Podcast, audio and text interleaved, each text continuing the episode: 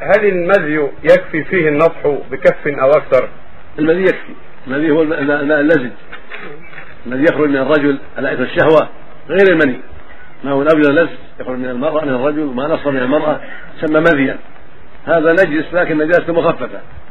يغسل فرجه وانثييه وسيتيه ويتوضأ وضوء الصلاة وإذا أصاب فخذه شيء أو ثوب يرشه بالماء ويكفي.